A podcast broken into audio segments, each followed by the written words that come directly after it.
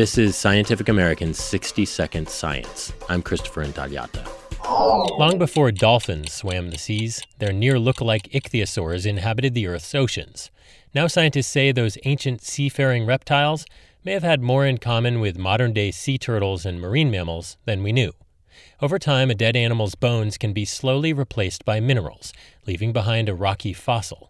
The researchers demineralized the 180 million year old fossil of an ichthyosaur, and it left behind soft, flexible tissues. Which is kind of amazing. Johan Lindgren, a paleontologist at Lund University in Sweden. It turns out that the skin is still there, uh, with cells and cellular organelles and even traces of the original biomolecular makeup. Those remains revealed that the ichthyosaur sported camouflage, appropriate for its underwater environment light on the bottom, darker on top, just like many marine animals have today.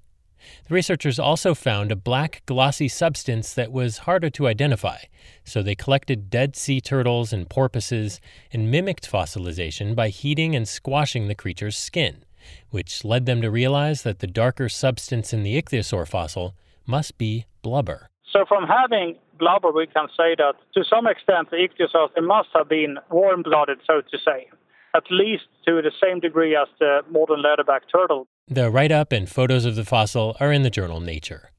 And there's one more intriguing secret contained in the remains proteinaceous material, which makes you wonder if you sequenced it, could you go backwards and reconstruct the DNA that coded for the proteins?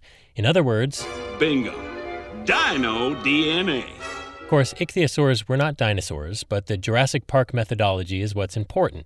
So, could we resurrect one starting from their protein sequences? Yeah, yeah, yeah. Yeah, well, perhaps. you should never say never. Thanks for listening. For Scientific American's 60 Second Science, I'm Christopher Intagliata.